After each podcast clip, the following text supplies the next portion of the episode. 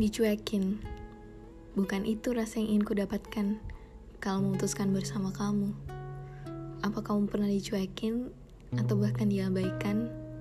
Kalau sekarang di posisi itu, jangan terlalu kecewa ya. Di dalam podcast ini, aku bakalan bertukar cerita dengan kalian soal hmm, ya memang sih susah diungkapin sakit juga buat disampaikan tapi sesuai dengan judul. Bosan, bingung, entahlah. Gimana kalau aku cerita dulu? Aku cerita dari point of view aku ya. Sejak pertama kita beradu pandang, hingga punya keberanian untuk saling bertegur sapa, aku bahagia. Semakin tak kuasa menahan kebahagiaan saat kamu menyatakan perasaan kepadaku. Bunga-bunga di hatiku mulai kau siram sedikit demi sedikit. Rasanya ingin setiap hari bersamamu.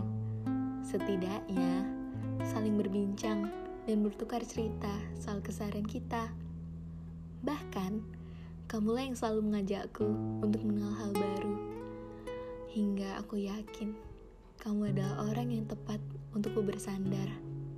Semakin kita sering bersama, menghabiskan waktu, saat itu, aku semakin merasa sebagai perempuan paling beruntung di dunia. Tapi, semua itu tidak berjalan kekal. Seakan baru beberapa menit lalu, kita bersama sebagai simbol rasa saling memiliki. Simbol itu kini berubah menjadi sibuk. Iya, sibuk adalah kalimat sakti yang sering ku dengar saat di layar ponselku hanya centang biru atau tulisan mungil. Read. Pembenaran-pembenaran juga selalu kumunculkan pada diriku agar tidak kecewa. Iya, aku takut kecewa karena kamu yang mengisi bunga di hatiku semakin samar dan hampir tak terlihat. Tidak ada keberanian dalam diriku untuk menanyakan keadaan padamu. Aku takut kecewa Aku takut kehilangan kata bahagia. Bunga di hatiku masih sangat segar. Tapi mengapa engkau tidak kunjung datang? Kadang aku cuma mengharapkan kalimat. Kamu lagi apa? Atau sekedar basa-basi generasi milenial. Kamu sehat kan? Apalagi bertegur sapa. Hai, udah gak pernah kalimat juga kamu cantik deh hari ini. Tapi sayangnya kalimat sederhana seperti itu tidak muncul lagi pernah ku dengar atau kulihat di layar ponselku. Aku yakinkan diriku, kesibukan atau masalah pribadimu harus menjadi prioritas. Aku sabar menunggu kamu pulih, kamu kembali mengisi hariku. Namun, Sontak bunga di hatiku langsung layu dan seketika itu mengering saat kamu terlihat tertawa lepas sama teman cewekmu.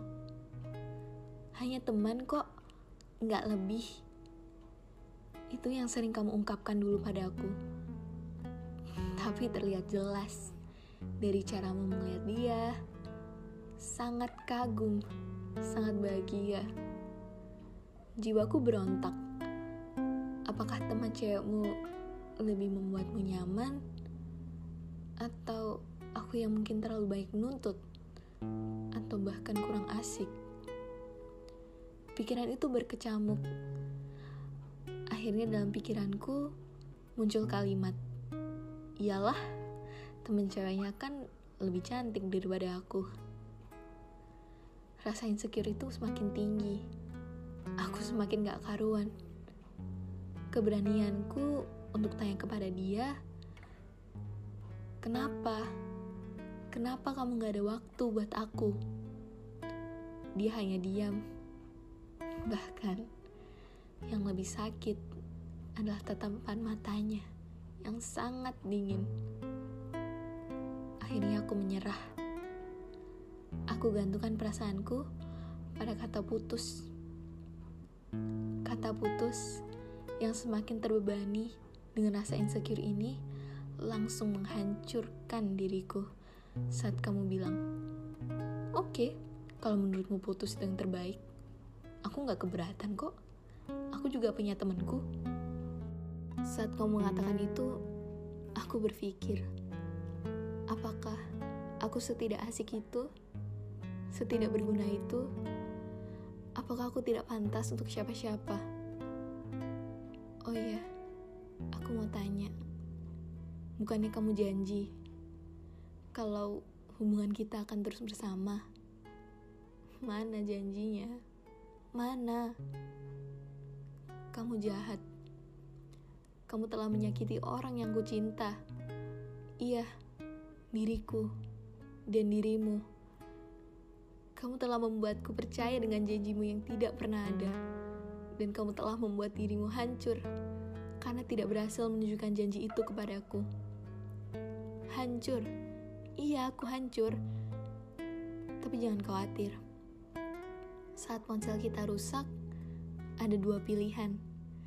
Pergi ke service center atau beli yang baru. Kalau aku sih kerja keras ya dan beli ponsel baru. Kalau barang sudah rusak, lebih baik kita tinggalkan. Beli aja yang baru, model terbaru, keluaran terbaru, dan pastinya belum terjamah oleh kata kecewa dan dikecewakan. Hmm, itu sih cerita dari aku. Tenang, tenang. Kalau aku udah move on, aku pasti berani cerita kok Oh ya, buat kamu yang lagi ngerasain, aku tahu ini berat, tapi tolong tinggalkan orang yang telah mengasingkanmu. Tinggalkan orang yang telah membuatmu lelah. Kalau memang kamu takut untuk mengungkapkan perasaanmu yang sesungguhnya, berarti dia memang bukan orang yang tepat. Kalau dia rumah, mengapa takut?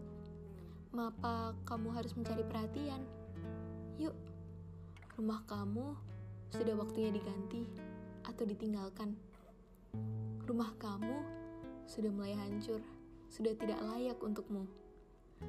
Jangan nangis ya. Air mata kamu berharga, seperti berlian tiap netes akan bercahaya. Mana senyumnya? Senyum dulu yuk. Ya udah, aku pamit dulu ya.